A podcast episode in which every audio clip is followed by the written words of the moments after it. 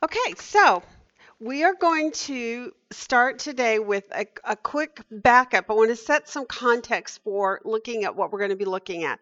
And there was just an overwhelming amount of information that we did, a lot of charts, a lot of, list making and word studies and so forth. In the end, I decided I think the best way for us to go through this is to simply go through 1 Corinthians 13 and 14 and outline those chapters. And that way, what we can do is paragraph by paragraph, we can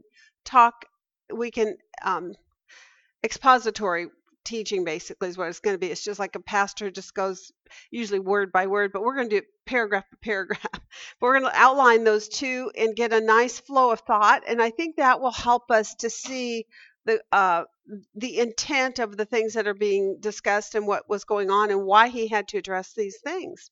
So we're going to start by doing a very quick review of 1 Corinthians. Because we did 1 Corinthians not very long ago, and so majority of you in here did do it with us. For the rest of you, just follow along and kind of take notes, because I do think that this backdrop is going to help you in understanding what we're looking at here in 1 Corinthians 14. Okay, so 1 Corinthians, the book on the whole, who remembers what the issues were or what the author's main purpose was in 1 Corinthians? Why was Paul writing to them?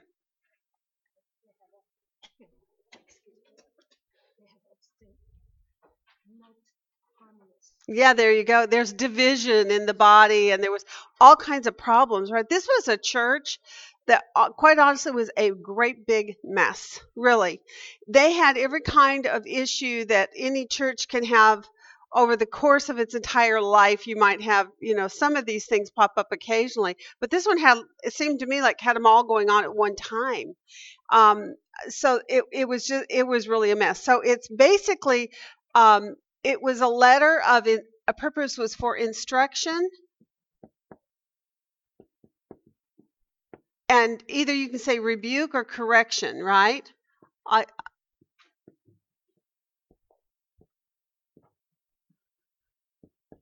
Either way, if you understand that what he's doing in this letter is correcting things that they're doing wrong, it really does help you a lot to understand what we're looking at in chapters 12, 13, and 14 when we address our subject matter. Now, in the flow of thought, what I want you to have down is this: verses 11 to 14 are one segment division. I'm not going to write it down for you, but basically what we have seen him address so far, he started in 1 to 4 and discussed the divisions that were going on in the church because of men following men rather than their focus being upon Christ himself, right? And then in 5 and 6, he talked about the believer's duty to judge in the church, to make judgments, which is interesting in itself because so often that's one of the things you hear people say is, well, you shouldn't judge others. Well, yes, in the household of faith, we need to be making judgments about what's right and what's wrong.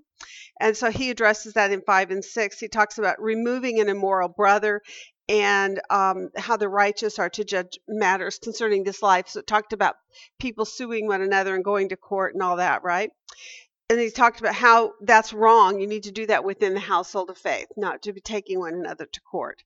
Now, so that was a really big problem because if you think about the world, this is a brand new religion, Christianity, in that it's now a new covenant. It's an old religion if you include Judaism in it, and I do in my thinking. I believe that it's been around from the very beginning, right?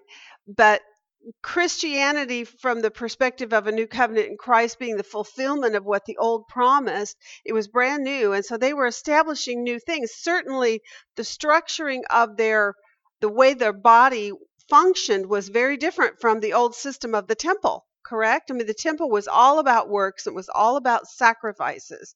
And in the new now, we were living out morally before the world what the transformed heart is to look like. And in this church, they weren't doing that. It was just a disaster. So Then in 7 and 8, he talked about marriage and singleness, right? Basically keeping God's commandments, for the time is short, which I think is funny. That was 2,000 years ago, right? But it's so true. Then 8 to 10, he talks about love edifies, and we're not to give an offense to our brothers and sisters in Christ, and not to the world either, for that matter. Don't let your liberty be a stumbling block, right? You have rights, but you're to exercise self-control. You're to flee from evil things and seek good for all men. So this was what was going on in the church at that time, is just, you know, the lack of love. So it's interesting to me how he addressed love in chapters 8, 9, and 10. And then where does he again emphasize love? In 13, right? In the middle of this next segment. So now we're in the segment division of 11 to 14. And what he's addressing here is division in church assembly.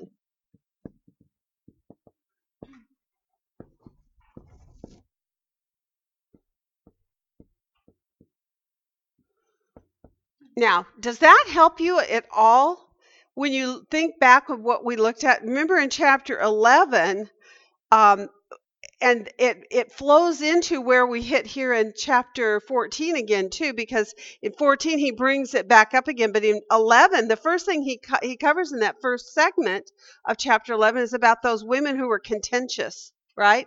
And they were not doing what was proper, and he's instructing they need to do what's proper. And so there you get introduced to these women who at that point were not wanting to have a covering over them in their worship service.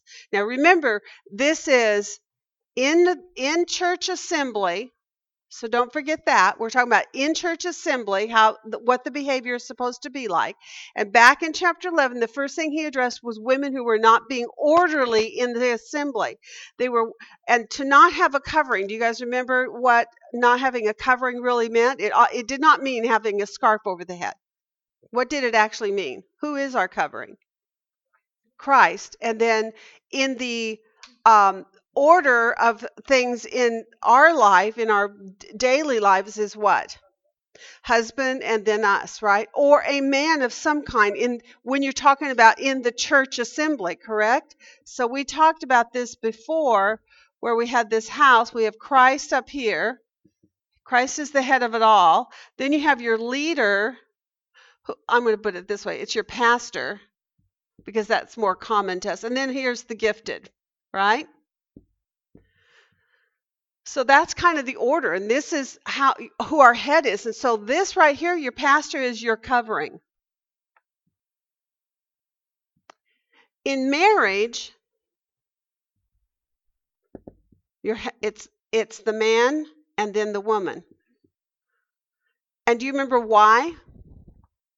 What do we go back to when we look at the order that God designed function?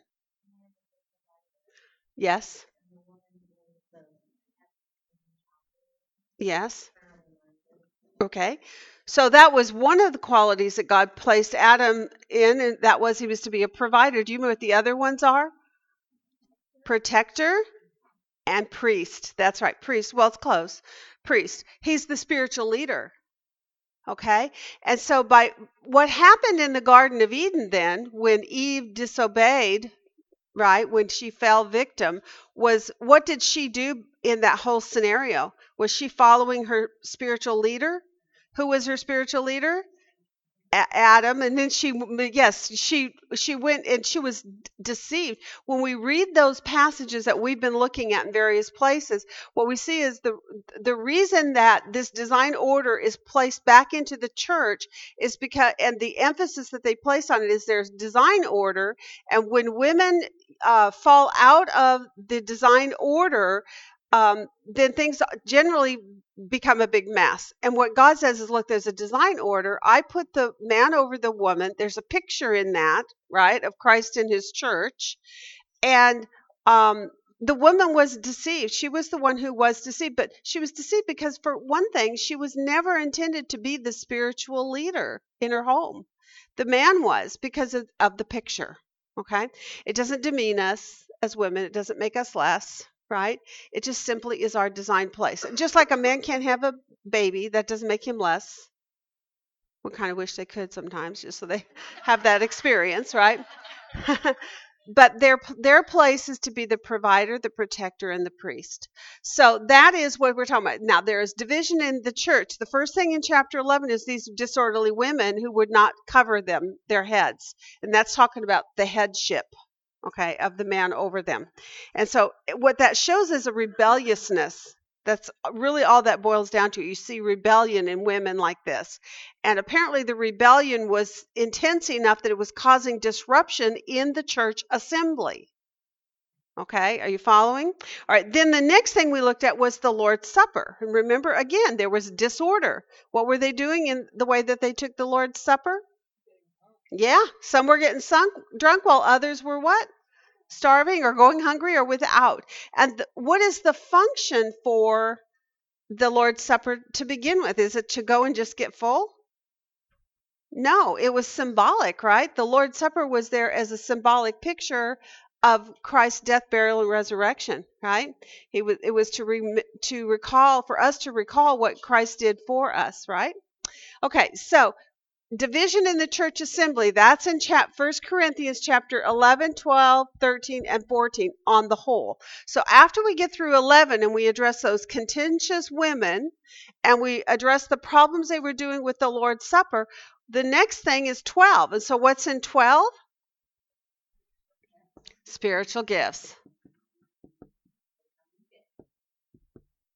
Yes, for the common good. And so what does this tell you about the subject of spiritual gifts in these three chapters? Well, there's a problem, right? It's in church assembly that we're addressing it, okay? So that when you look at it, don't forget it's in the church. Now, how many of you, when you did your observation worksheet, how many of you marked in the church or church on your observation worksheet?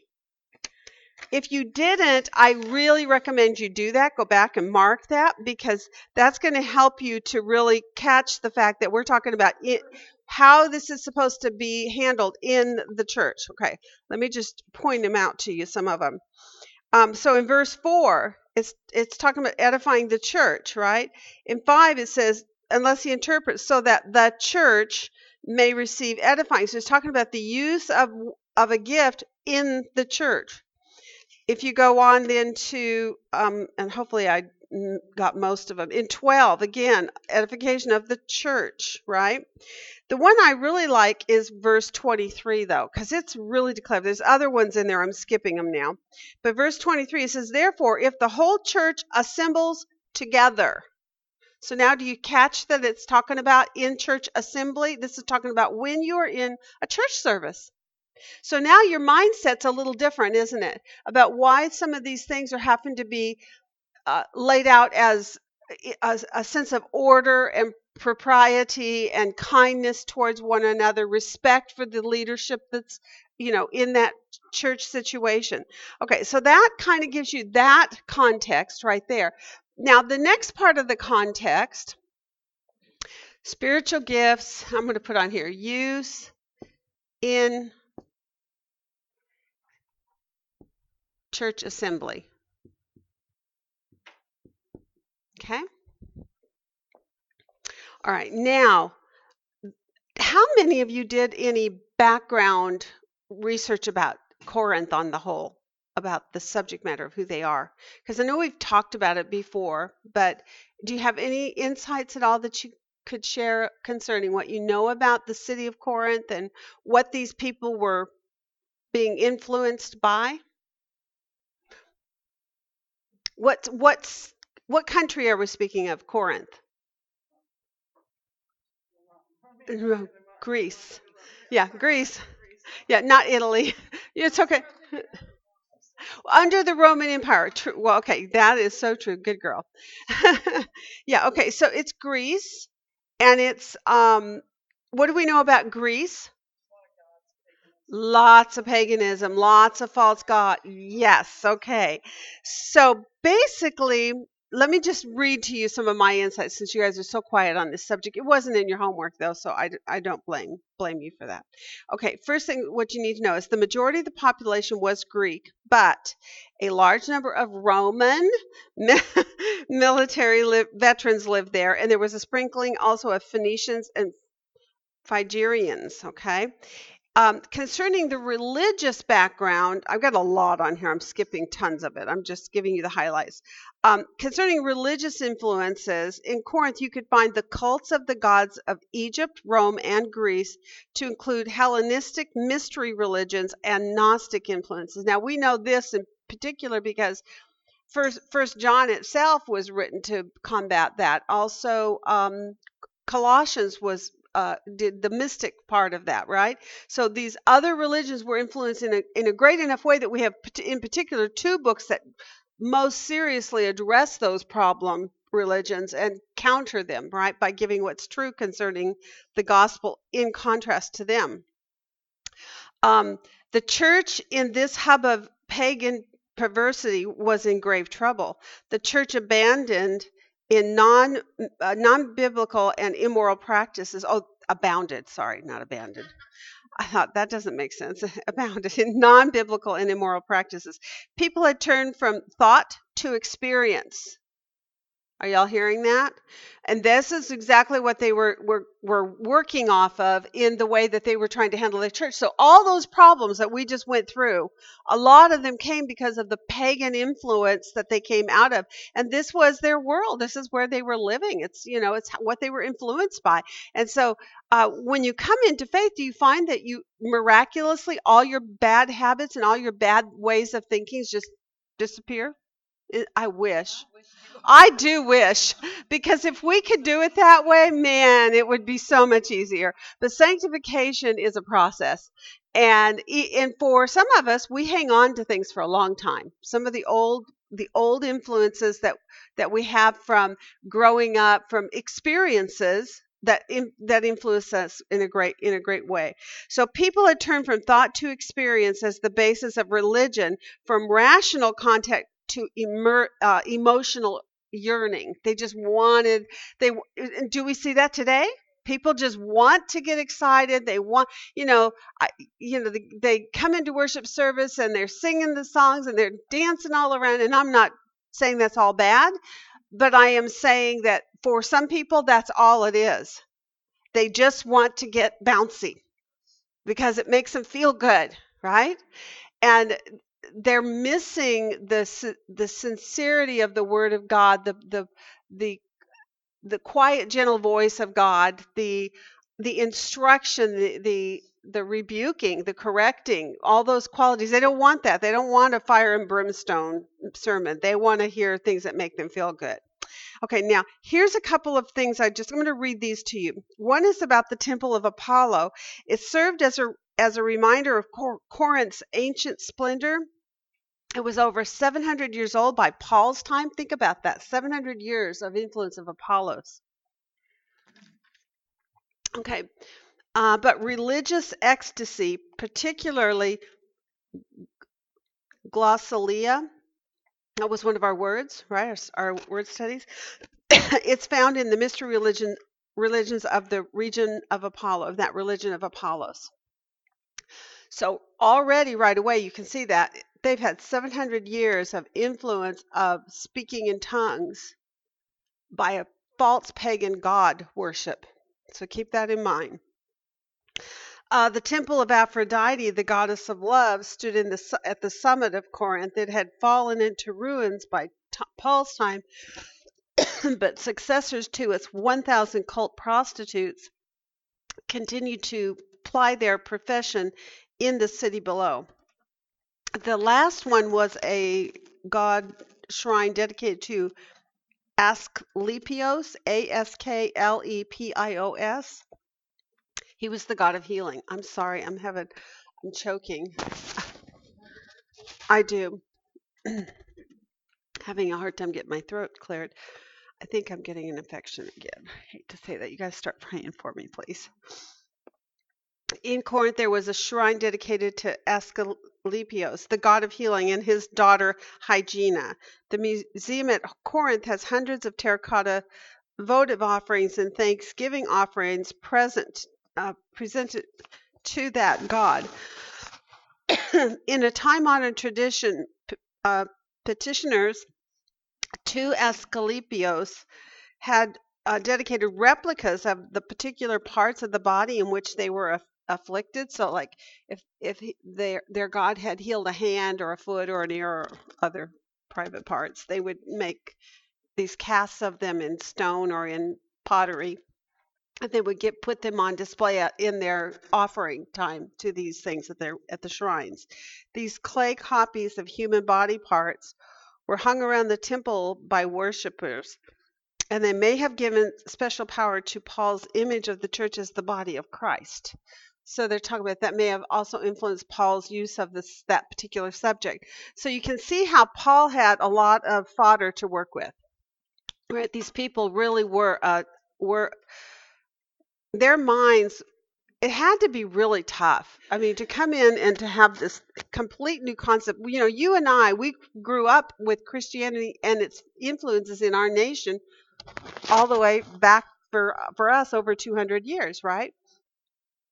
They had 2,000 years or whatever of all these other things, 700 years with one of the gods, Apollo. All right, so that was the history on this. They are pagan. They have already been influenced by speaking in tongues. They've already had issues concerning this ecstatic kind of worship. I remember when we were living in Turkey, you guys all have heard of the whirling dervishes, right? And so I remember studying up on it. I never went to see them because I was really leery of getting anywhere close to anything that I knew was that kind of pagan thing that was going on. I knew it wasn't of God. But they would start with a sway, right, to the music or whatever. And then they'd start slowly doing this turning. And then pretty soon they're in this whirl, whirl, whirl, whirl. And they had these big skirts and they flow. It's actually kind of pretty to watch, but it's the concept is to get themselves in energized and into this ecstatic mindset, and also clearing their mind of everything. And this is a danger of anything where you're not using the mind. Did you notice in 1 Corinthians 14 where Paul kept saying, I would rather use the mind? Don't go to emptiness in your mind, because that's a dangerous state. Transcendental meditation, right? Remember those days sitting with the legs crossed? We talked about this yesterday in church. You know, some of us can't get on the floor anymore and cross our legs and get up again, right? So they would cross the legs and they would sit and they would do the little hands and the closing of the eyes, and they'd start with the hum, right? And try to get their minds emptied. Dangerous, dangerous practices as far as spiritual relationship with God is concerned, because God has never said to you and I that we are to relate to him or with him with an emptiness of mind, right? Rather, it's to be done in sobriety and in seriousness, and it's to be transformed by the renewing of your mind, right? Okay, so there's the contrast, and what a contrast that is between Corinth and where they were coming out of, the things that were influencing them. Now, if you wanted to do some research, I mean, I got pages and pages. This one was very interesting.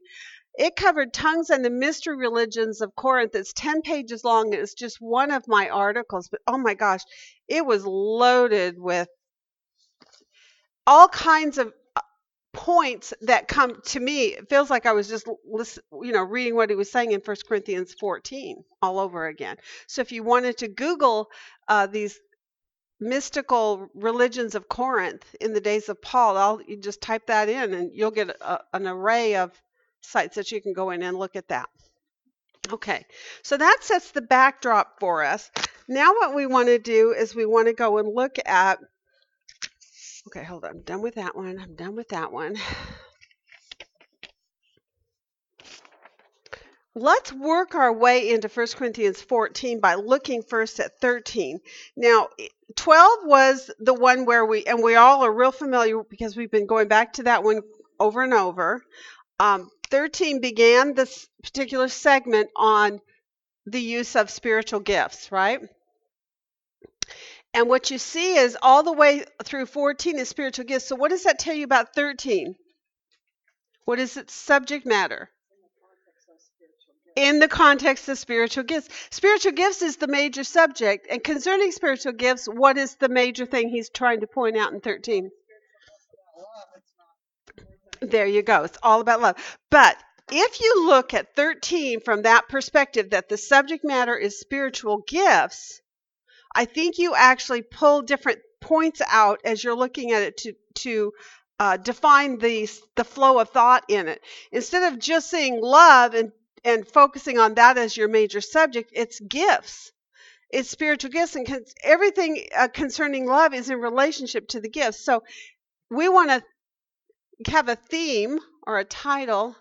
See if this is still going to work. Yeah, it does. Okay. Let's start with gifts. And what about gifts? How do you want to title this particular chapter? When you looked at chapter 13, it was one of your assignments was to go through and look at 13. But now she asked us to look at 8 to the end, I think, right? Primarily, which is the second half of it. But I want to take you through the whole thing. And it may be jumping a little bit on your homework for next week, but you'll be happy we did because it'll help you a little bit, okay? What do you think? Look in verse 1. What do you think it would be the title of 1 Corinthians 13? Concerning gifts, what? There you go. Gifts without love are nothing. Okay, I'll just use your words. That's perfect. That's close. Or you could put gifts must be exercised in love. Either way, however you want to say that, okay? So let's look at verses 1 through 3 on that chapter.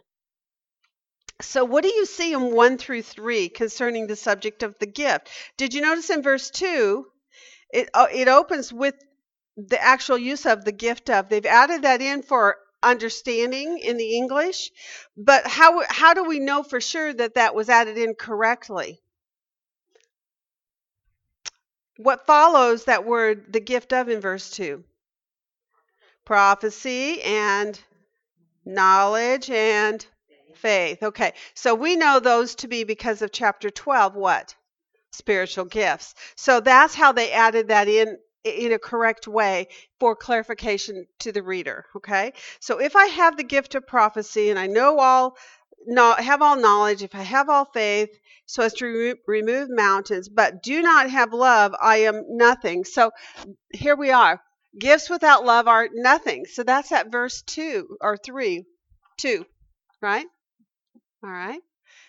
Now, 1 through 3, then, concerning those gifts that are nothing, what is the result?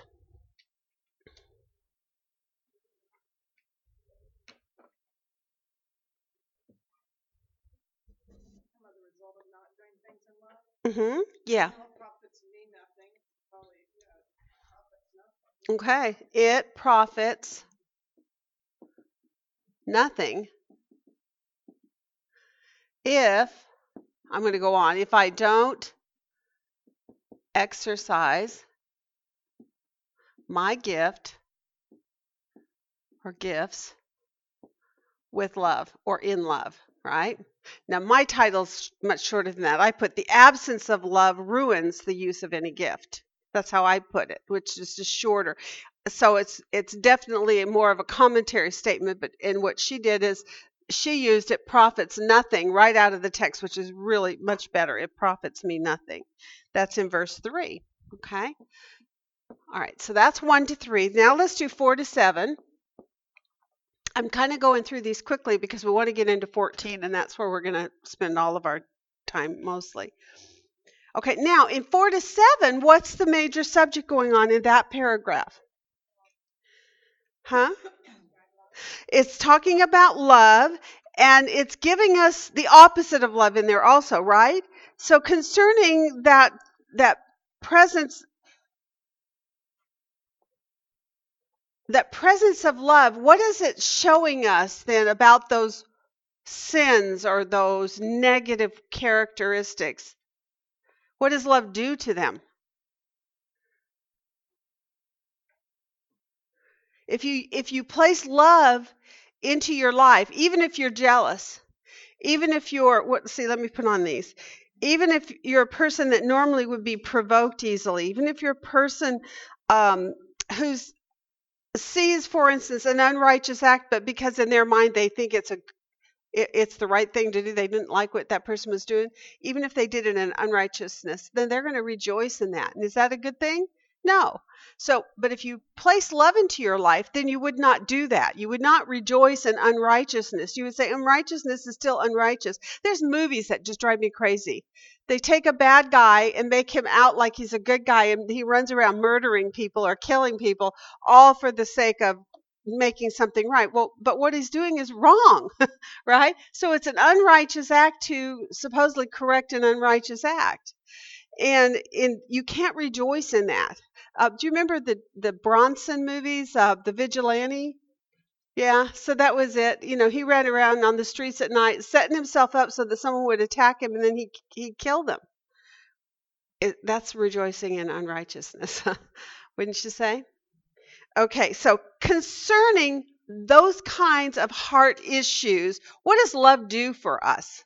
If we take love into our life, if we make love the priority in our life, if we put it at the top of our desires to seek after, particularly if you're talking about gifts, you can seek for prophecy or knowledge or faith or any of those things. But what you really want to do is above those spiritual gifts, you want the gift, which is not a spiritual gift, by the way, but it is a gift, right? The gift of love.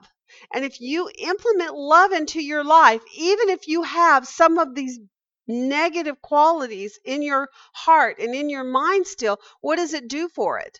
What does that love eventually do for you? Yeah. So in other words, it conquers it, right? It overcomes it. So the presence of love overcomes even our faults. Think about that.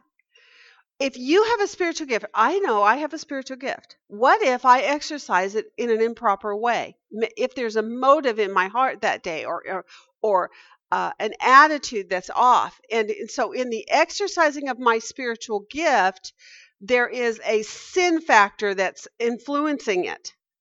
But guess what love does? Love overcomes that. First of all, it reins me in, number one. And number two, if I am exercising my gift in love, there's a lot of forgiveness of those around me. They'll even forgive my shortcomings. Isn't that an awesome thought? That if you operate from the concept of love, even if you mess it up, people are going to be forgiving. They're merciful. It brings out the mercy in people. So here we have in 4 to 7, then the presence of love overcomes even our faults. So think about that in relationship then to your spiritual gifting. How that message of that really makes such a difference. Does that not give you a little bit of hope that, you know what, even if I don't do my gifting very well sometimes, even if I fail in some way or another in my personal character, people will be much more forgiving of me if I operate on the whole in love. Okay, so the presence of love overcomes even our faults. Okay, and that's all those sins that are listed in there. Yesterday, a verse came to my mind in the middle of the sermon out of James, where it talked about keeping the royal law, and it says that mercy triumphs over judgment. Do you remember that passage? Mercy triumphs over judgment. That's kind of what I see here. Mercy will triumph over judgment if you are operating in love in your gift. Even if you mess up, those people their mercy for you will triumph over the judgment of what you did in error. That's encouraging. This is in the flow of thought of this subject matter of the gifts. Okay, now 8 to 12, you did look at these. What did you learn on the whole about 8 to 12, about your gifts?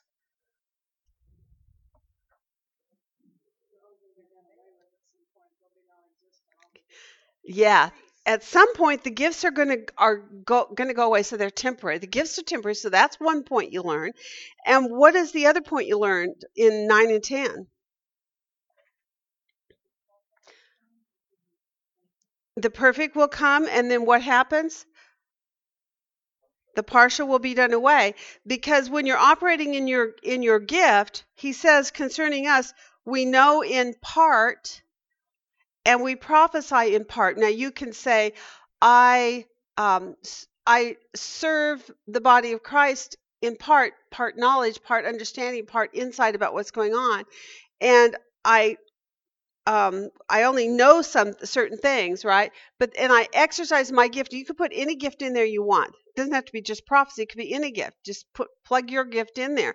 You do those things with part knowledge. You don't have full understanding yet about all the things. You haven't seen Jesus face to face. You don't have the full mind of Christ yet.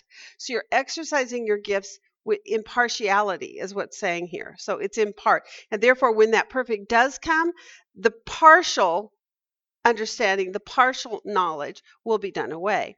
So in that, then, what you can see is that we are exercising our gifts, therefore, in weakness, are we not? Because we don't have full power. There's a weakness. Our own flesh gets in the way in some manner or another. A little bit like what we say here, that the presence of love is going to overcome even our faults. Well, now it says our gifts are exercised in weakness and are temporary, right? But what is the thing that gives you confidence in those verses? That's right. Love is never going to fail you. Right? Even if you don't do the other gifts well, you can love well.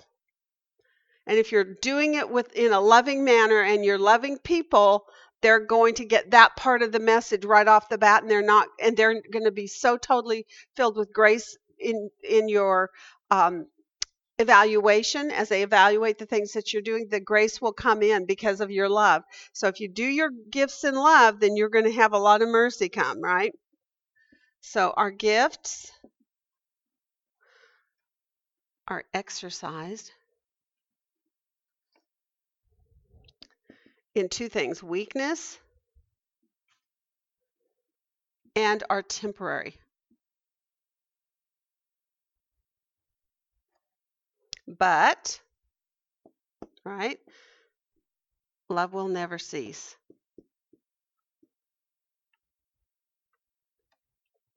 Okay, then we have one more verse to get the outline here. So this is the most famous little verse in the world, so super simple, right? What does it say? But now faith, hope, and love abide, these three, but the greatest of these is love. So concerning your spiritual gifts, what does that tell you then? If love is the greatest even of these three things, and they're all very valuable, right? We certainly know that faith and hope are essential in our faith walk, right, with God. But they're saying, but love is the one that's the most important of all. And so what does that tell you about how you're going to operate your spiritual gift? With love, right? So the greatest gift you can exercise is love. That's not a spiritual gift. It's just the gift of God of love. But still, the greatest gift that you can exercise is love. Now, that's a whole different way of looking at this particular passage, isn't it?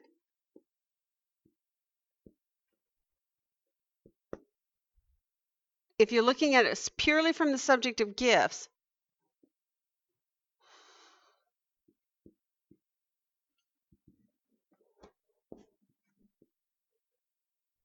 okay. So flow of thought there. Let's just go through it. Gifts without love are nothing. It profits nothing if I don't exercise my gifts with love. The next one, the presence of love overcomes even our faults. Right? Even our faults. And you could go on. Our faults when we exercise our gifts, right?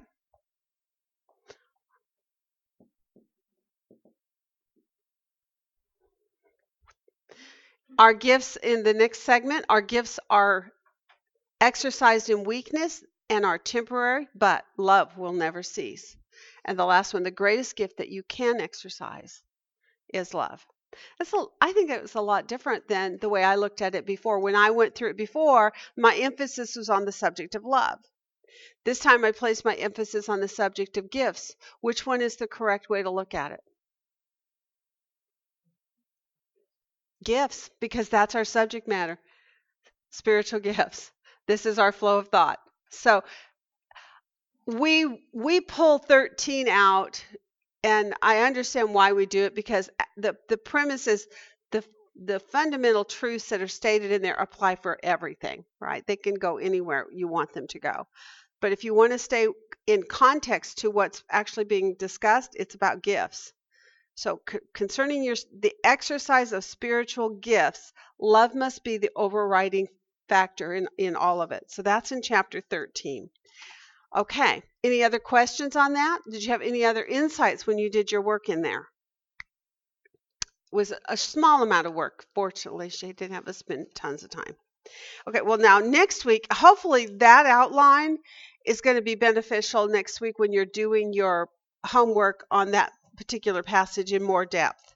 Okay. All right. Now let's look at chapter 14, and we're looking at our lovely subject of speaking in tongues. And it's contrasted throughout the whole chapter with another use of a tongue, but it's for what other subject? No, tongues. There are two that are contrasted in chapter 14, two spiritual gifts. Yeah, prophecy. Very good. So we have the gift of tongues and the gift of prophecy. Both are an exercise of the tongue, correct? Both of them are speaking gifts, correct? All right. In the fact that they are speaking gifts, then what Kay had us do was to go through and make a list of contrasts and comparisons about prophecy and speaking in tongues. So when I did it, I even gave you can see my worksheet up here. I even gave myself a visual of a church right at the top of my chart, because I didn't want to forget that this is all in context to in the corporate assembly, in the assembling of the church, in worship services, right? In the church. In the church is not speaking of just the body of Christ. It's speaking about literally the physical building of the church where we come together to meet. So that is your subject, is when the church assembles, what is it that we need to know about how we are going to exercise our gifts? So he starts out in 12, gives us all the different kinds of gifts, right? He tells you how you get them, when you get them, why you get them, what their purpose is, right? And those fundamental truths are huge for understanding the subject matter. And so he started out there in the very beginning of 12. I don't want you to be unaware. And I think a lot of people are unaware about spiritual gifts, and for whatever reason, they just don't care. You know, it's just not important to them. But I would argue that spiritual gifts, the knowledge of them, is, I think, one of the most essential things for operating well within the body of Christ and having good dynamics and relationships with one another. Because how do you know, first of all, how do you know who to call? Ghostbusters, right? Who do you call when there's a certain kind of a situation or issue that needs to be addressed? Well, if you're intuitive enough and you're astute enough, if you're paying close enough attention to your body, you've kind of pegged who's good at what. I can call this person, they'll do this. I can call that person, they can do that, right? So depending on what needs to be done. So I think it's really essential. Just from that perspective. But are there other reasons why you think it might be good? Okay.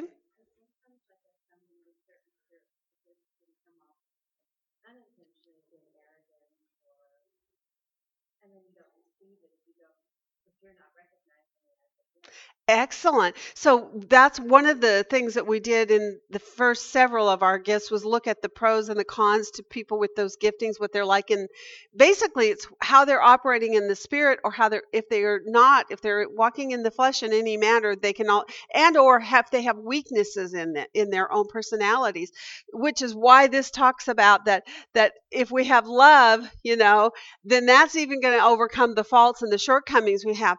So knowing a person's spiritual gifting and in what way they might come across. I had a person in my life at one time, and there was a group of us that we would meet together, and this one particular person was always just wanting to help. Well, I know that was her spiritual gifting, but it came across very pushy and very almost nosy, because she would go, "What do you need? How can I help you? Do you want me to do this? Do you want me to do?" So she was constantly wanting to help, and which is awesome. But the problem is there was one person who felt overwhelmed by it, and she didn't know how to politely say no. You know, I don't want you in the bathroom with my husband who just had an accident. It was an elderly couple, and she wanted to go in and help. Just wanted to help, and she didn't care. He was an old man, but the woman was horrified. No. So I think that when you understand the gifting, now I sat there as a believer and assessed. I see what she's doing, and at some point I just reached across and put my hand on her hand, and I said, just let her handle it, and she backed off, which was surprising, but she did, because she's also very strong-willed. But the problem is if you don't know what their spiritual gifting is, sometimes you're absolutely right. You can misassess what their intentions is and the motivation behind what they're doing, and you can critically, basically you can just be mean to them because you're mad. You don't like what they're saying. You don't like what they're doing. Okay, so knowing gifting and knowing each of the qualities and characteristics of the gifts helps us have better dynamics with one another, right? Any other thoughts?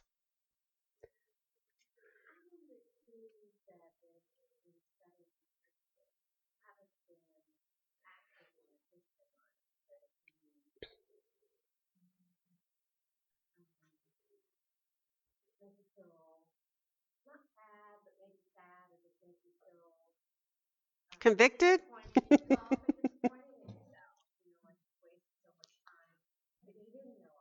Right. Yes. And obviously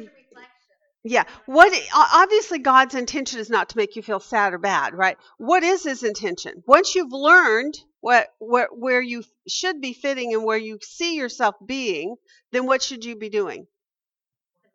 Developing. Get to work. Yeah, just get to work, right?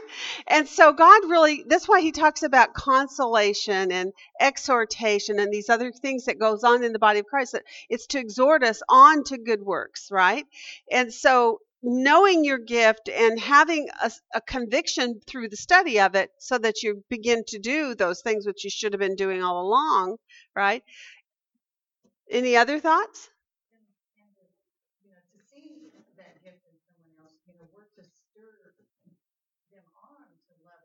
Mm-hmm.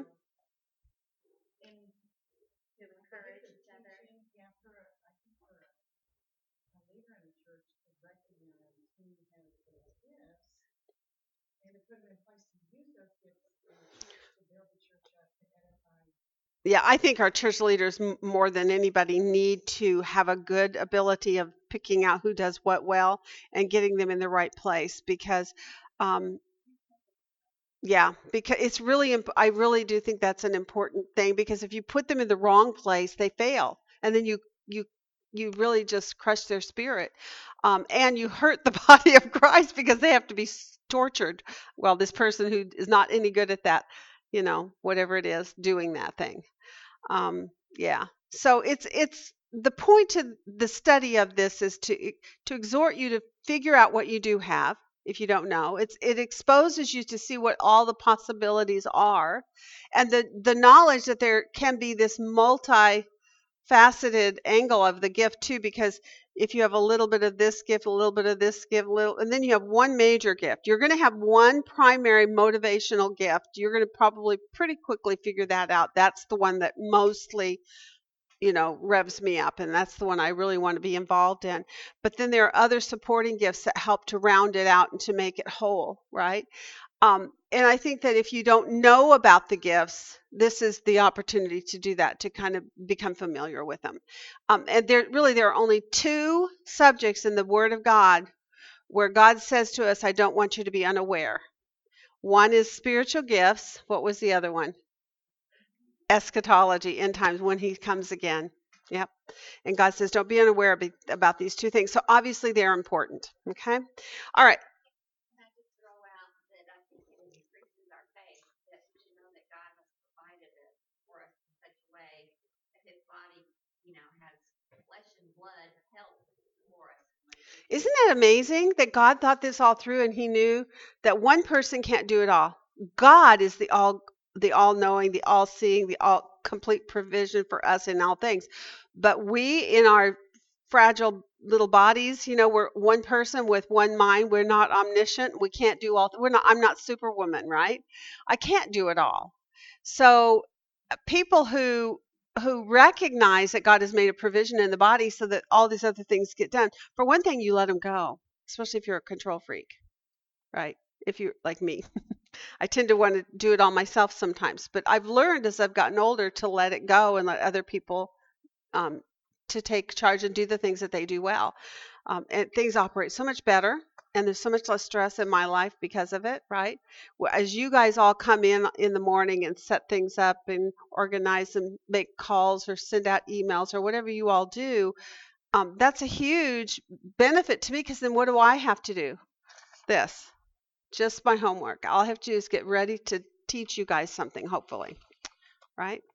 All right. So this is the subject of the love chapter from the perspective of spiritual gifts. It's speaking about your gifts, and your gifts without love are basically nothing. Right? They don't profit you anything, and they can become unattractive to people around. All right, so now we're going to go into 1 Corinthians 14. We're going to do the same thing. Open up your observation worksheets. And we want to go through and just look at each paragraph. Now, she did not ask you to mark paragraphs, but did anybody in here think to do that? Yes? Good job, Carol. Woohoo! You're the only one nodding your head yes. Good girl. She gets... No, but that's okay. In 13, she just barely had us go in there. So I just wanted to do this because I felt like the flow of thought that takes you into 14 is this 13. And 12 came before, which introduced the subject of spiritual gifts. So 12, 13, and 14 is all on spiritual gifts. And 11 through 14 is one segment division. It's all about division in church assembly, misuse and misrepresentation, and truly defaming or blaspheming even God's holy name in the use of misuse of these things. Women who wouldn't be submissive, would not understand God's design order and want to take charge over men in the church assembly. So, women are not to be pastors. And I know that's probably not the most popular thought of things in our era today, but I really don't think that people understand why. If they understood the why behind it, I think they would be totally happy with obeying it. Well, if they love the Lord and they understand God has a design order, right? And that the order is the husband is to be the spiritual leader, and he represents Christ in the church. This pastor represents Jesus for us as our leader. He's the head and we're his sheep. We're his body. He's the head, we're the body. And so you can't put a woman in the place of Christ. It's a man. And God lays it out for us over and over in his word. He says that, right? Ephesians 5 is a great one to go to if you want to, understand that. Ephesians 5 talks about the husband and wife relationship, but then he contrasts it and compares it to Christ in the church. And so in that, what you come to see is that God has placed men to be that authority position. Okay. And it's all because of the design order. It's all because of the picture. You just don't want to mess with God's pictures on salvation. All right, let's do this. 1 Corinthians 14. 1-5 is our first paragraph.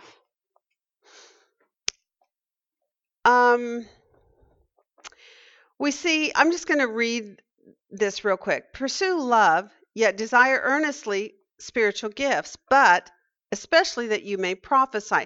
Now, this is very interesting because earlier what we saw was that all the gifts are equal, right? That no gift is above the other. And he explained that very much in detail in chapter 12, where he says the eye cannot do without the hand or the heart, right? I mean, we need all of the body parts, and they are equal.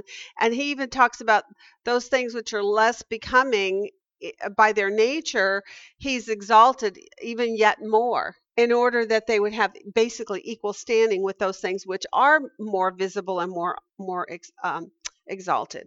So here he says, but I want you to understand, I want you to pursue love, yet earnestly desire spiritual gifts, but especially that you may prophesy. For one who speaks in a tongue does not speak to men, but to God, for no one understands, but in his spirit he speaks mysteries.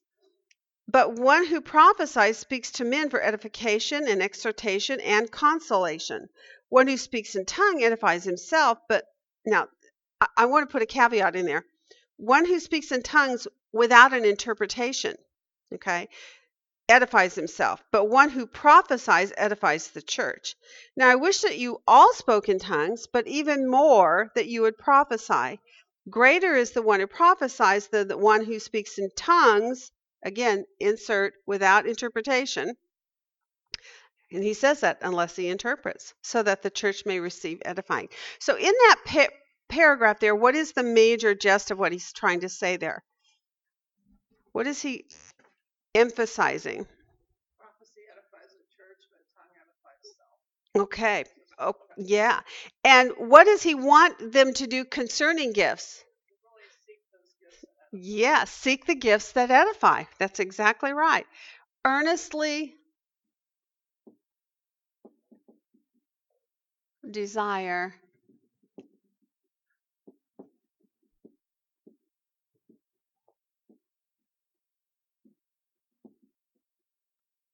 especially those that edify.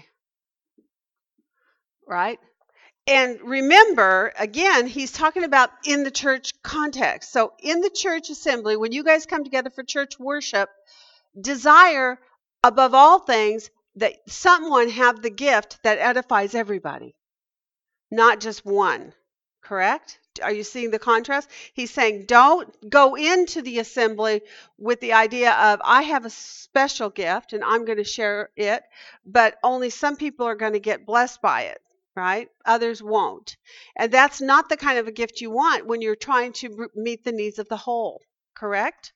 So earnestly desire the gifts, especially those that edify. And you could put the whole body, right?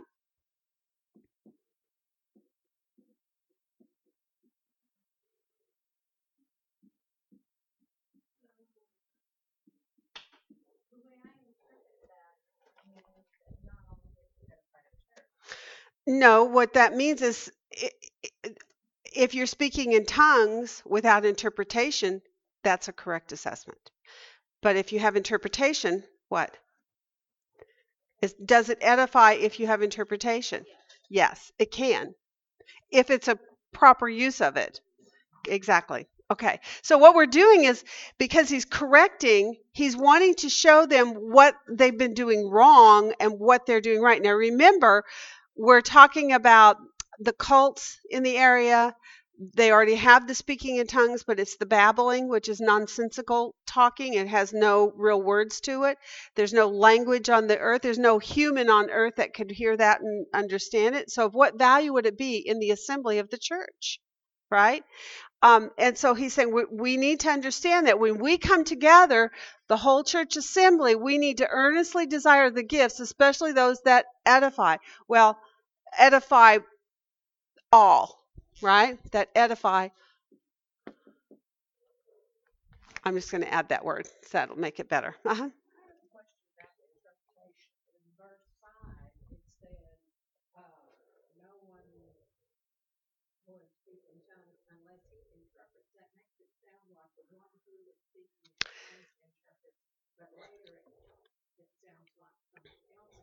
Right. So now, okay, so then you have to go back to your 101s on spiritual gifts. When you go back to chapter 12, where it lays it out, is the gift of tongues and the gift of interpretation of tongues one gift or two? Two. Okay, so that's the nuance in this. Now, so it is, I think it would probably be possible that a person with the gift of tongues could have a gift of interpretation as well, that when they speak in a foreign language, that they would actually understand what they are saying. They actually think they're speaking English, you know, when they're saying it, probably. And so if they turned around to me, they could say, oh, I just told him, for God so loved the world that he gave his only begotten son. But I spoke in a tongue. I recognized I was speaking in tongues, but actually this is what I said, right?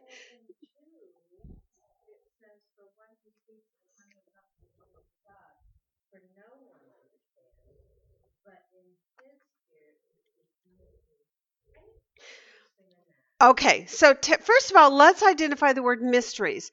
What is the definition of mysteries here? Did anybody look it up? Did you do a word study on the word mysteries? Oh, whoops. Okay, I'm going to show it to you right now because these are really cool. Okay, mysteries is here. They speak mysteries. Let's put it over here.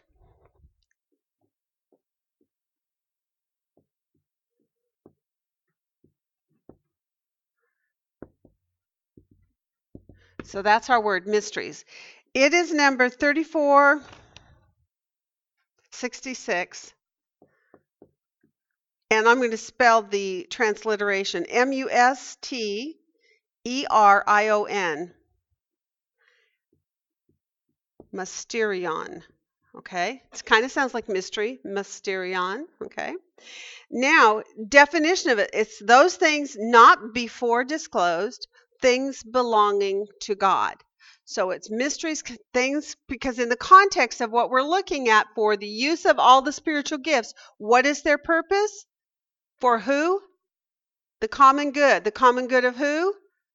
The church, right? Of the faith, of the building up of the kingdom of God. So these mysteries are those things which pertain to God. Things belonging to God, not before disclosed.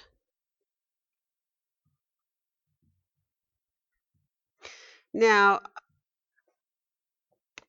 there's a couple of verses that I think will help us see this same use of the word mysteries. Go to Matthew 13:11. One of you, who wants to take that one for us? Thank you, Martha. And then we need Romans 16:25 to 27. Who wants that one? Thank you, Susan. Okay, let's read those because they're going to define for us what these mysteries are specific. What is it that belongs to God that through a tongue, when you speak these mysteries, it would proclaim something? Okay, Martha. So Matthew 13:11. Mm-hmm. Jesus answered them, "To you it has been granted to know the mysteries of the kingdom of heaven, but to them it has not been granted." Okay, so it's the mysteries of the kingdom of heaven. When Jesus came preaching and teaching, what did he come preaching and teaching? The kingdom of God, right? That was his point. All right, Matthew. Now, Romans, Susan. Now to him who is able to examine you according to my gospel and the preaching of Jesus Christ, according to the revelation of the mystery which has been kept secret for long ages past, but now is manifested in by the scriptures of the prophets. According to the commandment of the eternal God, and been made known to all the nations, leading to obedience of faith to the only wise God, Jesus Christ, who is glory. Okay, so I'm almost done. I almost caught up with you. So in Romans 16, in essence, it's speaking about the gospel message, and so it's the mysteries of Christ that are now being made known. Right? So especially in the Corinthian church, early birthing, these people are really just growing in their knowledge of God and just getting to know him well. Even we, growing up in a Christian nation with a lot of influence, when we first come into faith, don't we have a lot to need to know and to grow in? So these are the mysteries of Christ that are made known, leading to obedience of faith. So that's the mysteries that's being spoken of here. The mysteries are of Christ, basically, and of the gospel. You could just write that into your text there if you want to. So the one who prophesies speaks to men for edification in verse 3 follows the fact that he's saying, in his spirit, he is speaking these mysteries, right? But if he's speaking these mysteries about the gospel, but he can't interpret, of what value is that to anybody in the church assembly? That's what he's saying. It doesn't do any good at all to speak about the mysteries of God, about the gospel of salvation that might lead someone into faith, might lead them into a relationship with God. If you're not able to communicate that in a way that someone understands, if you're speaking in some kind of a language that's only between you and God, right? Of what value is that in the church assembly? Are you catching? Okay, so I thought that was really an insightful little point, because it is a point that people kind of go to a lot often, and they will say, well, see, but I can speak to God alone. Well, maybe there are times when you would do that in your private time, and that's where the subject of prayer languages come in, right? But where in the Word of God is prayer languages taught? Nowhere. It's not. So I'm not saying it doesn't happen. I'm just saying it's obviously not the use of the spiritual gift of tongues. It's not its purpose. It's kind of like what we talked about last week about the gifts of healings. What is the purpose for gifts of healings? It's a sign for, and it works alongside of what? Evangelism. Now, does that mean God doesn't ever heal the body of Christ? The rest of us just, oh, you're already in, forget you, you don't get healing. Does God ever heal us? Of course he does, but he doesn't use the gifts of healings to do it. He heals in other ways. We looked at some verses and said you can go to the elders, they can lay on hands, they can anoint you, they can pray for you. Certainly we know you can go to God yourself in prayer and ask, right? You also can get online, make a phone call to your doctor. You can do a lot of things to try to help yourself as well, but always the overriding thing in the mind of a Christian is God is the one who's the healer, right? So there are ministries of healings in churches.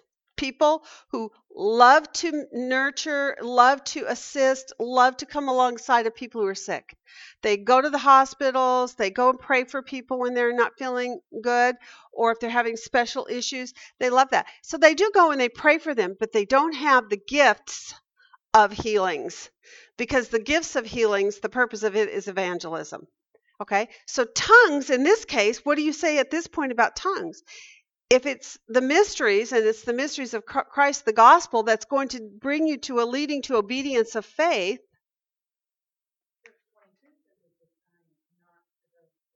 There you go. Exactly. So already right there, you now know it's used as a sign gift for working with unbelievers. So what subject is that? Evangelism. Again, we're back to evangelism. Remember, the gifts were given to build up the body of Christ, to bring people into the kingdom of God and to strengthen those who come in. Is that making sense? Okay, so we now know we are to earnestly desire the gifts, but especially those that will edify all when you're in the church assembly, because that's what we're talking about. Here, the whole church assembly.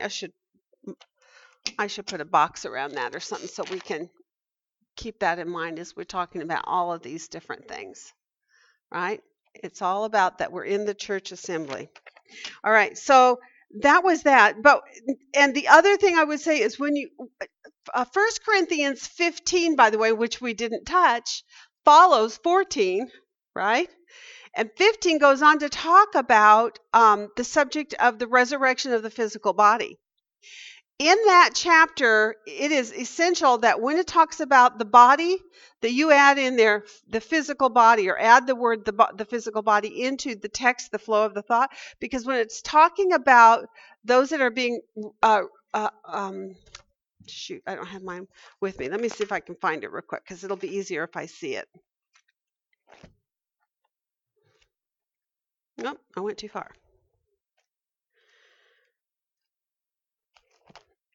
Okay,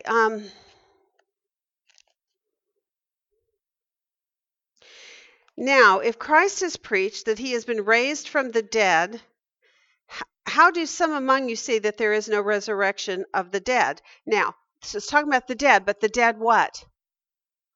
The dead body. So in this passage, over and over, every time you see the resurrection of the dead, you need to insert the word, the physical body in some way, or draw a picture of a body, or do something. Draw a little stick man over it. Because they, by losing that last part of the thought pattern, resurrection of the dead, people often just go to the spiritual. And they forget that the context is the dead body. And so some of the interpretations that come out of 1 Corinthians 15 get messed up because they forget it's about the physical resurrection. Okay? So in spiritual gifts, my reason for telling you that is the same thing happens in chapter 14. They forget to tell you this is talking about the church assembly, right?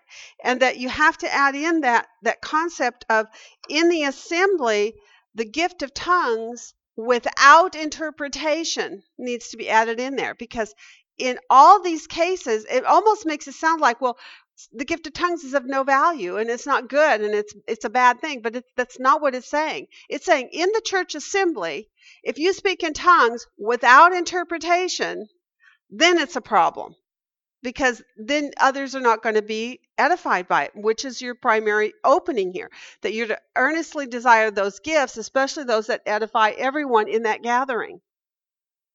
Okay?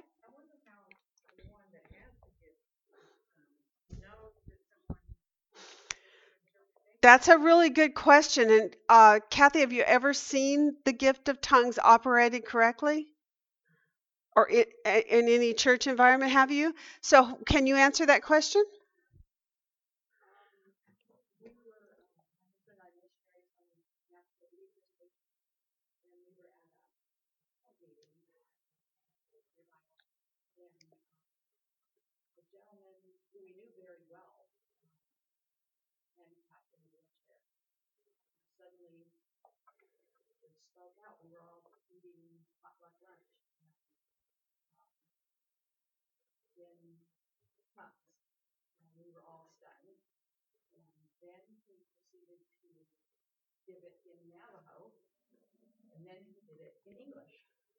So he gave both the tongues and then he gave it. So when he was speaking in tongues, who was he speaking to that needed that language?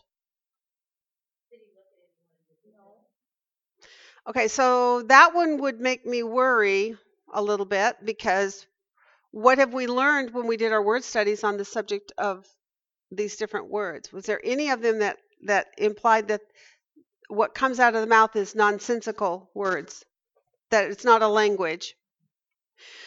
If you're going to speak in a tongue, and the purpose is to speak the mysteries of God so that you bring someone into salvation, do you not have a target? Yes. So he should have had a target that didn't speak English. And so he needed that tongue, and so he would speak Norwegian, right? Or he would speak Cantonese, or he would speak Swahili, right? Because that's who came into the midst, and that person was not being edified and was looking for God, came into this environment, and he needed to hear the gospel. Think about it in the context of the 1 Corinthians church. Remember, we talked about Corinth being, it is very international. It had at least 4 major languages in and of itself just there, living there. But also people traveled through there because it was a very important city of commerce and trade and politics and so forth. Ephesus was the same way, a port city, and people come and go. It's not port anymore, but it was at one time. So when you speak in tongues, it's to evangelize. Therefore, you have a target. I would question that particular event. Have you ever seen it where a person actually had a target and someone interpreted for you?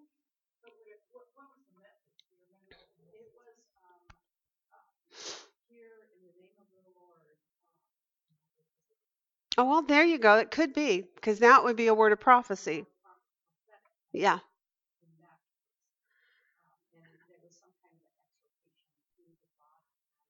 Okay. Okay, well, then that might work. That might work. I mean, I've honestly never seen it exercised. I think that in our churches today, it's pretty rare because most of us speak English. We have no needed purpose of the tongue other than it would be a sign to an unbeliever who would see that person exercise that and do it.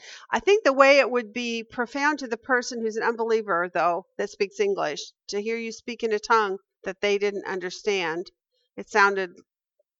Could it be that someone in the group also spoke, English, but maybe that was their primary language? That's what I was saying, and that's why I was wanting to know if that's... And then they did understand English as well, but that was more to, to show that particular person. Absolutely. You're absolutely correct. Yes. So bottom line, it's to evangelize. That's what the gift is for. It's an evangelism tool. As a matter of fact, one of my friends used to call it evangelism in a foreign language. So they would go into an environment where there might be a person there who'd spoken another language, and they needed to hear the gospel in their own language as a sign that God was speaking to them.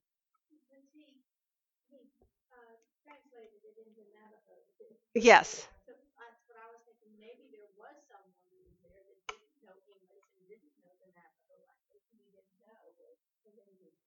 It could be.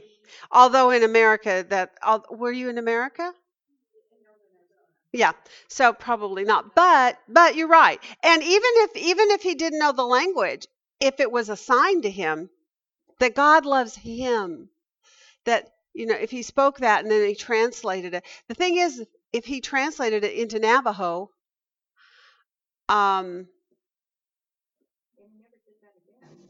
right. Yeah. So the whole thing could have been a sign. I am so unqualified to be teaching this because I've never experienced it. I've never really seen it done correctly. The ways that I have seen it done are on the TV evangelism type shows where it's all done wrong. It's just almost anybody who watches those can see that it is a setup situation. And the other thing that we see when we get to the end of 14, we see that one of the things he stresses is that all things must be done properly and all things must be done in an orderly manner, right? There's not supposed to be this chaos and confusion that's going on, and he speaks on that, right? So most of these TV evangelist shows where you see the speaking in tongues going on, it's chaos. And when you observe it, what is your immediate reaction to it? How do you feel when you see that kind of confusion going on? Yeah, it's confusing. And how does it make you feel about the whole setup? Very uncomfortable. Yeah.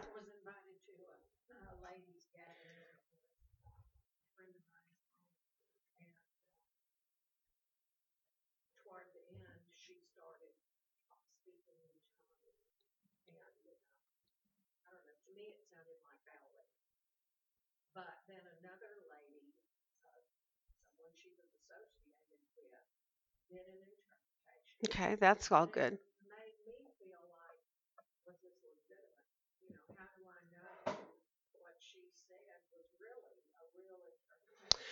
Yeah, and my question would be, what was its design purpose and what was the outcome?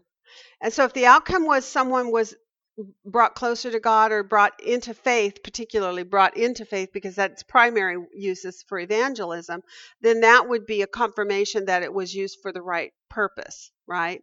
And I don't think that, obviously, speaking in tongues does not have to occur only in church. What we're looking at in chapter 14, though, is its proper use within a church setting. If you go to church on Sunday morning, you assemble together, this is how this gift should be used. What you saw in 1 Corinthians 14, is that what you see in a lot of charismatic churches? Is that how it's used? One or two with interpretation, done orderly? No, it's not. They all start talking, and it is exactly as Paul describes it, which is interesting because what I see has happened with the churches that do it improperly, especially in the congregational gathering. Is that they have taken on the pagan qualities of that babbling stuff, right? Which, first of all, on the whole, the majority of it should always be a language that's known. When we looked in Acts chapter 2, the first demonstration for us of the use of this gift, who was speaking and what resulted, and what was the tongues about? Do you remember?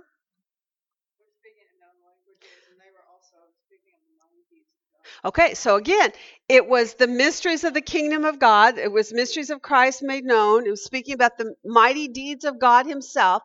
And those listening heard what? Heard in their own language. So it's a language. It's not a babbling.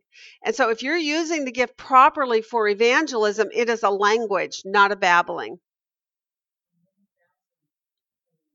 Yes. And if you think it through just in logic, the logic is, if I'm in a gathering like we are here, you all speak English, what would be the point to me speaking in tongues? Can I not give you the gospel in English? Yes.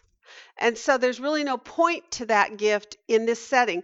But think about Paul, who says, I speak more than all of it, and I praise God that I speak it more than all of you, right, in tongues. Why? What was Paul's whole work about? He was evangelizing the whole continent, basically, and everywhere he went, there were different tongues and different languages, different dialects, right? So if anybody needed that gift, those apostles in the beginning, in that birthing of the church, they really all needed it, right? So it makes sense if you consider, when you look at all the other gifts that we have, how practical are they? How practical is it to have a leader? How practical is it to have helps? How practical is it to have a teacher, or to have an administrator, or to have, right, mercy? Mercy, mercy. We don't have any mercy girls in here, do we? Do we have anyone with mercy? No. See, you? Oh, good. I'm so glad. We have, according to her, we have one maybe, right? I mean, but we need all the gifts. And they all serve a functioning, practical purpose to make the body healthy and work. And the imagery that's given in 1 Corinthians 12 of it being like a body, the eye needs the hand needs the foot type of thing, it actually emphasizes the fact that you need a beating heart, right? So you need your mercy gift. But you also need a head, a person who thinks and leads us and sets goals for us and says, follow me. And I'm going, yes, I'll follow you, because I don't want to lead. I don't want to lead. Not my thing. I want to follow. So these gifts, if when you come to this one last gift, it's the one gift that we mess it up and we say, well, it really didn't have a practical reason. It can be for my own private use. And is that anywhere in the teachings on the spiritual gifts? Private anything? No. When you study the subject of prayer, does God anywhere teach prayer in a foreign language? No. So praying should be done in your known language. You should pray with your mind and with your heart, right? In connecting with God. God understands you. Certainly the Spirit intercedes for us in those things that we don't know how to pray or what to pray, but we don't have to do it with the tongue. The Spirit does the interceding, right? And so prayer is never taught to be in a foreign language of any kind or in a babbling of any kind. I think speaking in tongues is just a vessel. The word, as I wrote for Acts before, fills you with the Holy Spirit. Which is what we all have. Yes. And the goal of it is to evangelize, right? Now, you bring up a point, too, the idea of the Holy Spirit empowering you for this gift. Does the Holy Spirit empower every gift? Do you have to have the Holy Spirit to receive any gift that you have? Yes. There's a teaching out there, though, that you get an additional filling because of the tongues. And if you don't have that additional filling, then you're kind of a second class. You haven't met your potential, and there's so much more for you, and you would just love it if, right? But what do we know about gifts? Who gives the gifts? God does. Who determines the gift? God does. How do you receive the gift? Through the Holy Spirit when you are baptized into the body of Christ. So does that anywhere in there tell us that we need an additional filling after we've received our first filling? No. When it talks about, and he was filled with the Spirit, and he was filled with the Spirit, it just means he was walking in the Spirit. It's that empowering that once in a while you do see a special anointing, and a pastor can just get in there, and man, he can just lay it out, and everybody is just like, oh, that was so good, right?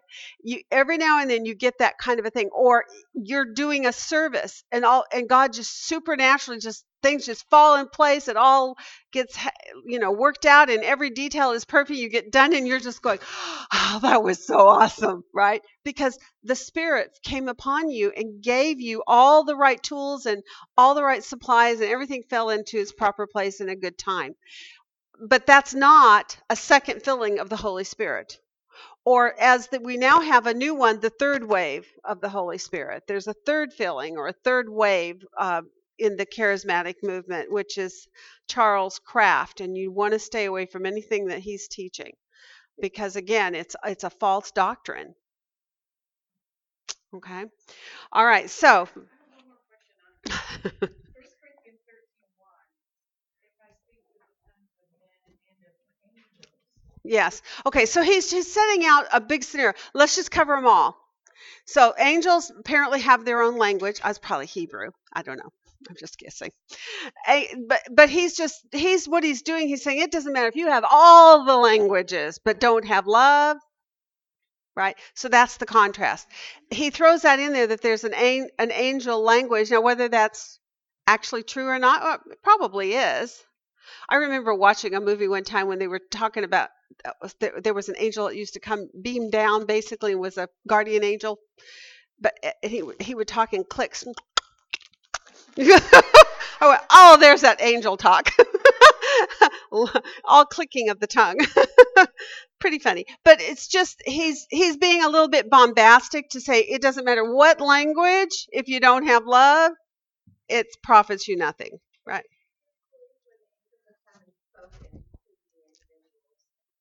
Right. No, of course not. And you know what? When they came to Abraham, what language did they speak? Hebrew. When they showed up to Paul and them, I'm not sure which one, but they picked the common language, the Greek or the Aramean is what that angel would have spoke, right? If the angel comes to you and I today in America, he better speak English, right? Or we wouldn't understand. And in many ways, that actually right there demonstrates to you the usefulness of speaking in tongues. It takes a barbarian language that you don't know and gives you an ability to speak in that language. So the angels, when they come to us, they're speaking in tongues. If you think about it, it has to be that, when they showed up to Daniel, they were probably speaking whatever language Daniel needed at the time. Probably Hebrew, but still, it could have been Babylonian, but probably Hebrew. Okay, let's go to the next one real quickly. Let's get through these now. 6 to 12.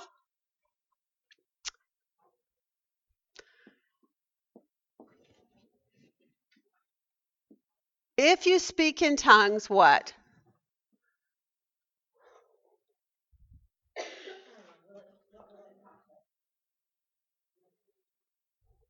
Uh, 6 to 12. Now, brethren, if I come to you speaking in tongues, what will I profit you unless I speak to you either? Now, this is really cool, because now he's telling you exactly what this definition is about mysteries, about the mysteries of Christ made known, leading to repentance of faith. Now, he does that right here. He says, I have to be speaking to you if I'm going to use my tongues in the congregation. It needs to be a revelation. It needs to be knowledge. It needs to be prophecy, or it needs to be teaching. Does that make sense? Wow, does that take that gift right down to black and white? Easy. Easy peasy. Yet even lifeless things, either flute or harp, in producing a sound, if they don't produce a distinction in the noise, how will it be known what is played on the flute or on the harp? I remember somebody doing that, demonstrating it in a lesson one time, and they got horns out and just started making noises with the arm, going, oh, please. And somebody else was clanging, and there was like no order to it. There was no rhythm. There was no pattern. And so it was just a clanging noise. For if the bugle produces a distinct sound, who will, or an indistinct sound, who will prepare himself for battle? Okay, so that would be the sounding of the horn. So you also, unless you utter by the tongue speech that is clear, how will it be known what is spoken? For you will be speaking into the air. There are perhaps a great many languages in the world, and no kind is without meaning. So right there, what does that tell you about speaking in tongues? It has some kind of meaning, and it's a known language. Okay? I think that's really good. It's a language, and it has meaning. You can underline those two words.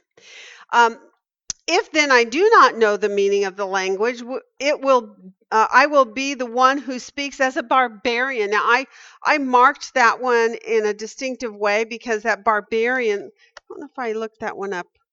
I know I did in my homework time, but the barbarian, it just means a language that would not be known to you. It's a person that you can't understand, right? So if he speaks as a barbarian, then and the one who speaks will be a barbarian to me. So you have to have a common link. And this is why, remember the Tower of Babel? How did God get the people to split up and move out of the one city? He confused their languages. And that's where all the languages came from. So we got all the languages at the Tower of Babel, and God's dispersed them. Why? Because they couldn't communicate with one another, and it fouled up their big plan to make a tower into heaven, right? And so they had to go out into the world and fulfill the whole earth as God had told them. By definition, it means a foreigner of unknown language. That's what the barbarian definition is. I've got it right here, number 915. So also you, since you are zealous of spiritual gifts, therefore do what? Seek to abound for the edification of the church. So if your context is when you're gathering as a church, what is it that he wants you to know? If you're going to speak in a tongue, what must it do? It must edify the church. If it's not going to edify the church in that moment, don't do it, right?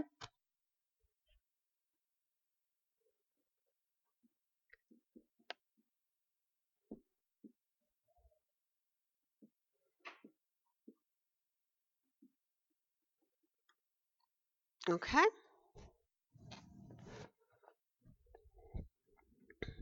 So tongues without interpretation is if someone who speaks as a barbarian. But here's what tongues does do. I love this. Tongues removes the language barrier in evangelism. And that's its function. Okay. 13 to 19. If you speak in tongues, I'm going to put this up again.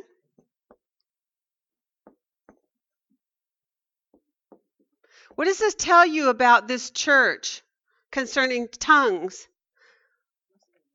It must have been a lot of tongues, and it must have been babblings, and it must have been not even a language, and it must have been more like what they brought in from the cults of their day, right? The cult worships that were going on. And so they had brought this into the church. What would be the purpose for doing that? What do you think would motivate someone to want to bring in something like that where they would just kind of get all talk, in languages or words or nonsensical ways? Why would a person want to bring that into a church? Because we have it today even also. Why do you think people want that? Okay, for one thing, it brings a lot of attention to me, right? Because while I'm making this crazy sound, you're looking at me as if I've had an encounter with God. How special you are, right? And it's like, oh, let me just touch you because you're talking to God. Okay, so that's one reason. So it makes you feel good, gets you attention. What else?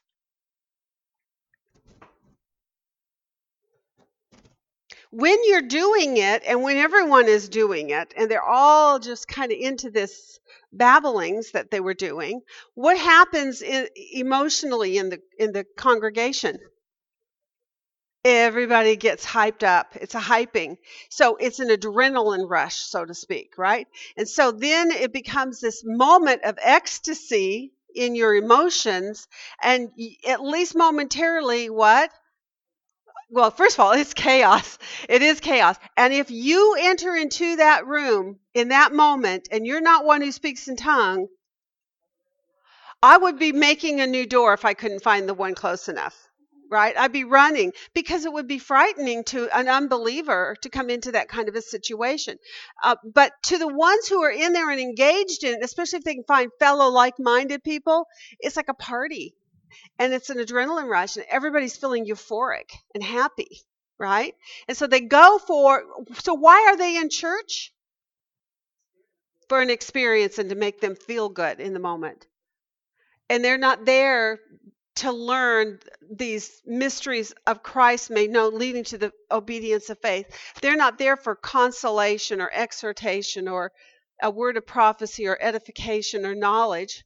They're there to get an experience. And the sad thing is they live from week to week for that experience again. And once they get hooked on it, it's really hard to give it up. And it's also their pridefulness too, because once you've engaged in that and you think you do, you kind of convince yourself, and then the more you do it, that what this Charles Kraft I mentioned earlier, the third wave of the Holy Spirit, it's a new wave of the charismatic. He said that he started out in seminary in a mainstream Christian denomination, not a charismatic church. And I'm not dishing on, I'm not disrespecting or saying negative about charismatic movements. I think there are very many charismatics that probably really do know the Lord. The problem is the operation of their church services is in deception. It's wrong. Basically, lays it out. But Charles Kraft started out with that background of, I don't know what it was. It was something really mainstream. And then he went to the charismatic thing by an invitation of a friend who said, well, just come. And he says, well, you know, I'm studying to be a pastor and I probably need this experience and this would be good for me. It'll broaden my horizons. So he went and listened. And he still was a little uncomfortable. So what did he do? Instead of running, instead of that being the Holy Spirit and him going, instead he says, well, let me go again. And then little by little, guess what? It's kind of like that frog you put in the pot of cold water and just slowly turn the temperature up, and pretty soon, boom, he was in. So that is what you and I do not want to have happen. This is why it's important for us to know these doctrines about spiritual gifts, how you get them, when you get them, who gives them, and what their function is. What is their designed purpose? The gifts of healings is an evangelism tool. That's all it is. Gifts of tongues, it is evangelism, but it can be operational in the church for other reasons, like a sign gift, like miracles. Miracles can operate for evangelism, yes, but it can also work in other areas as well, as God so determines. But it's not something that you see that often. They are pretty rare, but they are used to make a profound statement. And so generally it would be something that's really exceptional, sort of in its need, right? God is really needing to get that person's attention or that group's attention or that nation's attention. And so God would operate in that way. As we approach the end times, it's going to get greater and greater in their use. So just know that. And this is one of the reasons you studying this right now is important, because as you and I approach the end days, as those days come closer, we're going to start to see more and more sign gifts. And the sign gifts are not always from God. Where do some of those other sign gifts come from? False teachers can do it. And who's empowering them if they are not doing it? Satan. If it's not God, it's Satan. So these are going to be false signs and wonders as we approach the end times. Jesus said in our work last week that from this time forward, false teachers, false wonders, and false signs are going to be coming. So from the day that Jesus left, well, probably even before that, but he says, look, they are present in the world today and they will be all the way to the end. But if you go into the Revelation records, you see an exponential amount of use of those things, and they grow in greater power. And one of the verses we looked at in Revelation, I think it was 16, it says, these signs and wonders out of the frogs of mouths will come certain signs and wonders. Now, I don't know if these are literal frogs or if they're toad politicians, you know, but could be. But when they do this, the purpose of those signs and wonders is to convince the kings of the earth to follow. And they will. They'll be that convincing. So people like you and I, we need to be aware and we need to be warning. There are going to be many left behind who haven't yet come into faith. And if they do, they are going to have to go through those days. And unless God takes them out somehow, right? Unless they die or in some other way, they'd have to die. If they don't die, they're going to live through those 7 years. So they need to be aware of the fact that these signs and wonders. So things, all these signs and wonder gifts that we have, and we have a bunch, right? We have, the prophet can also come with signs, although it isn't as often. The prophet primarily is like a teacher in our present world today. We don't have people on the whole giving prophetic things about the future, but mostly what they're doing is interpreting what God has already said and what we're seeing being fulfilled. And so they're doing that, but their main mission is to correct the church and to keep them in line, right? To rebuke sin. Edification, exhortation, and consolation is their work, right? And then there's the faith sign gift also. It's another gift that comes with signs often, things that God will do supernaturally because of their faith, and then God will work in a supernatural way. We have the gifts of healings, again, evangelism, effecting of miracles. Miracles primarily would be evangelism, but it can work in some of the other areas as well. And then we had discerning of spirits as a supernatural thing. That's when it's a supernatural enlightening that God brings. He comes upon the believer who has this gift to reveal to them some deception or lie or truth or danger, right, to the body of Christ. And so these types of gifts that have some kind of a special supernatural nuance to them, they are important for you to actually understand that if they're not operating for the functioning of the body of Christ, then they're not being operated correctly. If they're using them outside of the realm of evangelism or building up the body of Christ to teach and to educate, then they're not a true gift. Just know that, okay? All right, so let's move on. 13 to 19, if you speak in tongues, what? Now, there's a verse 15, and otherwise. Did you see that word? That comes up twice in this. It comes up in 13, comes up again in 26. Otherwise, what is the outcome, right, is the statement. So that's kind of a clue to us about what it is that he's wanting to say. He says, therefore, I will pray with the spirit and I will pray with the mind also. I will sing with the spirit and I will sing with the mind also. So what he's saying here is, I will pray in tongues in the spirit and I will, with the mind, interpret. Right? And if you can't do that, don't do it. If you're doing something that's a babbling that you don't have any clue what it is and you don't have an interpreter, stop it. Rebuke it in the name of Jesus because it's not from the Lord. I will sing with the Spirit. That would be in tongues, right?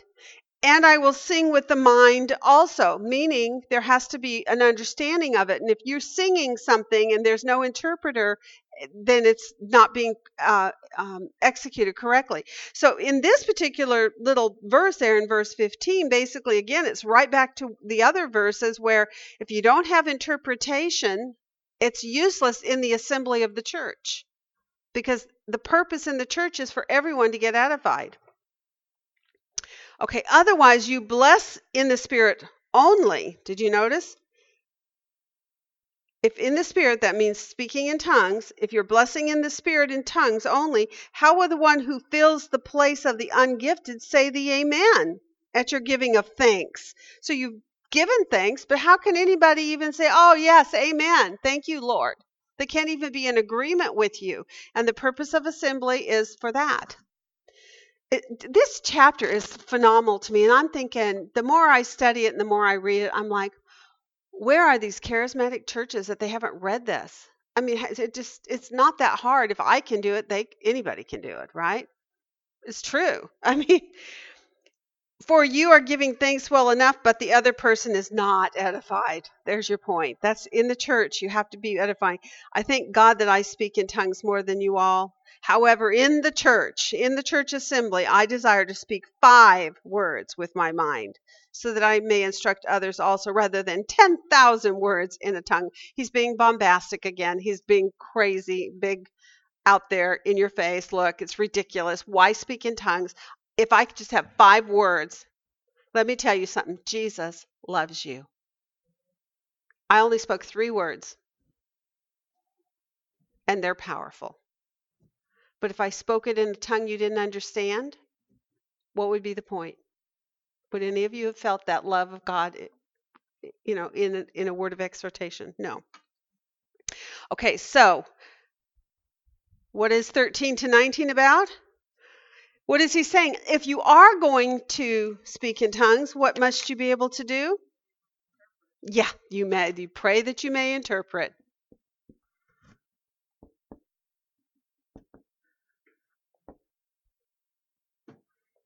You, the body. Okay? I think that you right there is speaking about the church on the whole. Because obviously, there are 2 gifts. I think that if you're going to speak in tongues out loud, someone else needs to be the interpreter. I'm not saying that God can't give you both gifts, but I think on the whole, usually, if you're going to speak in a tongue, someone else comes alongside and has the gift of interpretation. I do believe that often he's using this word you. One of the things he says, pray that you, let me see. Oh, here, desire. Pursue love, yet desire earnestly spiritual gifts, but especially that you may prophesy. So you can desire that you have the gift of prophecy, but does that ensure that you're going to have it? No, because God determines, right? So when he's saying you need to desire this, who is he speaking of? The church on a whole, the collective whole. He's saying you, the church, need to do this wanting.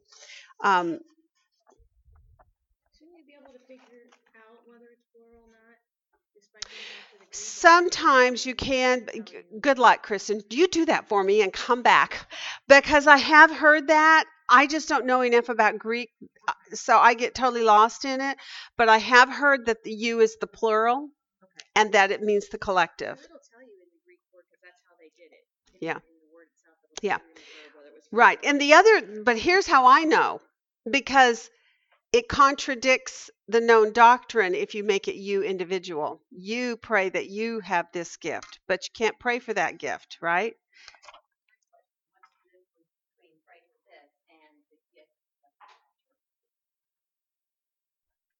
I'm sorry, say that again? That was my question. What is the difference between pray that you may interpret as opposed to I have the gift of interpretation? Well, I don't know if there's a difference. I think he's saying, pray that you have the gift of interpretation. I don't know if it says that, does it? It just says that pray that there be interpretation. Where is that? What verses?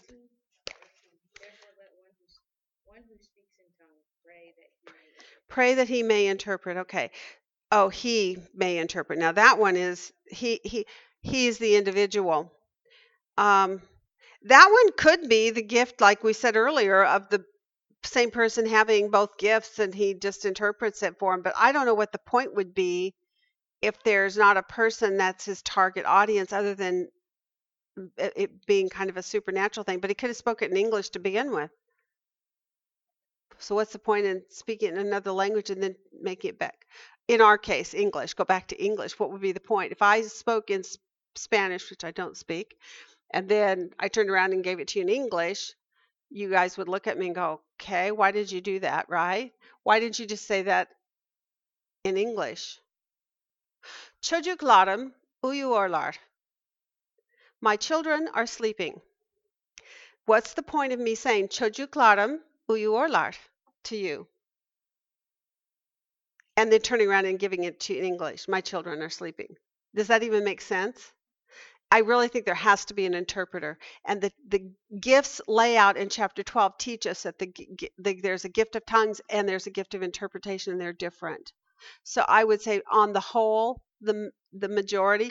Now, I think that sometimes Paul, for instance, on the mission field, if he's out there preaching the gospel to someone he doesn't know, he may speak in a tongue and there not be an interpretation, but not needing one either. But that's not in the assembly of the church. That's in his time of evangelism, one-on-one with someone. Does that make sense? So we just have to use a little bit of common sense, I think, in our understanding of this without trying to complicate it too much. It's what makes sense, what makes logic sense of it. Uh-huh. I'm wondering if it's not more about, because Paul talks in the next sentence about if I pray in a tongue, but my spirit prays, but my mind isn't. Mm-hmm. Maybe it's what you're saying you understand yourself. Yeah. So like if you're speaking in a tongue, pray that you yourself understand what you're saying and you're not just... Yeah. And what is the outcome then? I will pray with the spirit and I will pray with the mind also. Okay. It could be. Except you're praying and you're singing in church congregation would not be for just you. So it's not a private moment with God. This is in the, because the instructions are about when the whole church assembles, right? And it's been true on all of these. This is talking about division in church assembly. When we talked about the woman and the problem with the woman, the same thing comes up again. Let's see, is it in here? Yeah, in verse 34, the women are to keep silent in the churches, right? Now you're back to, we're almost out of time, but then you're back again to women can't talk, women can't ask questions, women can't whatever. But they're talking about in church assembly for leadership, because that's what the context set back in chapter 11. So 11, 12, 13, and 14 are a set, and the context is in church assembly, women cannot have authority, position of authority. Yes? Well, I'm thinking, okay, let's say someone speaks in tongues and it's Ethiopian, and there's an Ethiopian in the congregation. Right. To hear it. Yes. Then they got to hear it. English. That's exactly it. That's exactly correct, Susan. That's exactly what the purpose, that's how it would be a correct use of it. And then he goes on later to say, and how many should be doing this in a church assembly time? No more than 2 or 3. And each one, yes, in other words, you and I can't talk over each other, because if you and I are talking at the same time, nobody hears a thing, right? Yeah. Yes. And you know what's interesting? It follows that up with who instructions for who? The prophet. And the prophet has to do the same thing, right? One at a time, no more than 2 or 3, right? And I love the way it follows it up. It says about the prophet is subject to the prophet. So what does that tell you about the first prophet if he speaks and gives a word from God and he's educating you all on something? The second prophet stands up and because that prophet, let's do it the other way. This prophet is subject to the other prophet, right? So I get up and I give an instruction about something, and then you want to correct.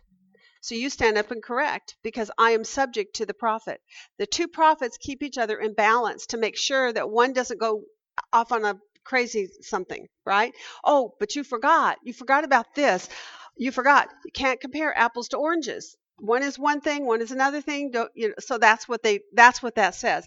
So what's interesting to me is, as Paul is correcting the misuse of tongues in the book of 1 Corinthians 14 in that chapter, he also balances it with also saying, but there needs to be correction in all the gifts. All the gifts need to operate in the way that they're supposed to function. They all have guidelines and rules. And what had happened, therefore, in this church, in that one particular gift of tongues, what had happened? Chaos. They have a charismatic church in Corinth in the days of Paul, just like we have them in our world today. And operating outside of the guidelines and the purpose for the gift of tongues, it's causing confusion and it's causing an improper use of the gift. The gift is true. So is tongues a true gift? Yes. Is it still in use today? Yes. And I know there's teaching that says otherwise, but here's what I say about that. Those two gifts, tongues and interpretations of tongues, are listed right in the same passages with teaching and the leader and the exhorter and the mercy. And if those are still in use, then so are the others. You cannot just erase the ones you don't like and leave the rest. You can't do that. It's either all or nothing. You believe it all or you don't believe any of it. I choose to believe it all. I think that if it's written in the Word of God and He gave it as instruction for the church, right? And Jesus Himself affirmed that, and He gave them, and He says, wait for the coming of the Holy Spirit, and the power will come upon you. And in that concept of the power is the gifting that will empower the church to go out and do the things that we're to do, which is to build up the body of Christ, right? And to evangelize, to bring more people into the kingdom of God. When will it end, therefore? We do it in part, but someday it's going to end. When? Say it again. Yes, when the church leaves this earth and we are with the Lord, there's no longer a church to build up, right? Now, what is God going to be doing in those years, those 7 years? He's going to be dealing with the nation of Israel. And so it's not the church anymore, so there won't be a need for those gifts anymore. So when the perfect comes, the imperfect is done away. And I had a bunch of verses on that I wanted to share, but we'll have to forego them because they were really nice verses. Thank you, guys. It was a good lesson. Interpretations was so easy we didn't even have to have a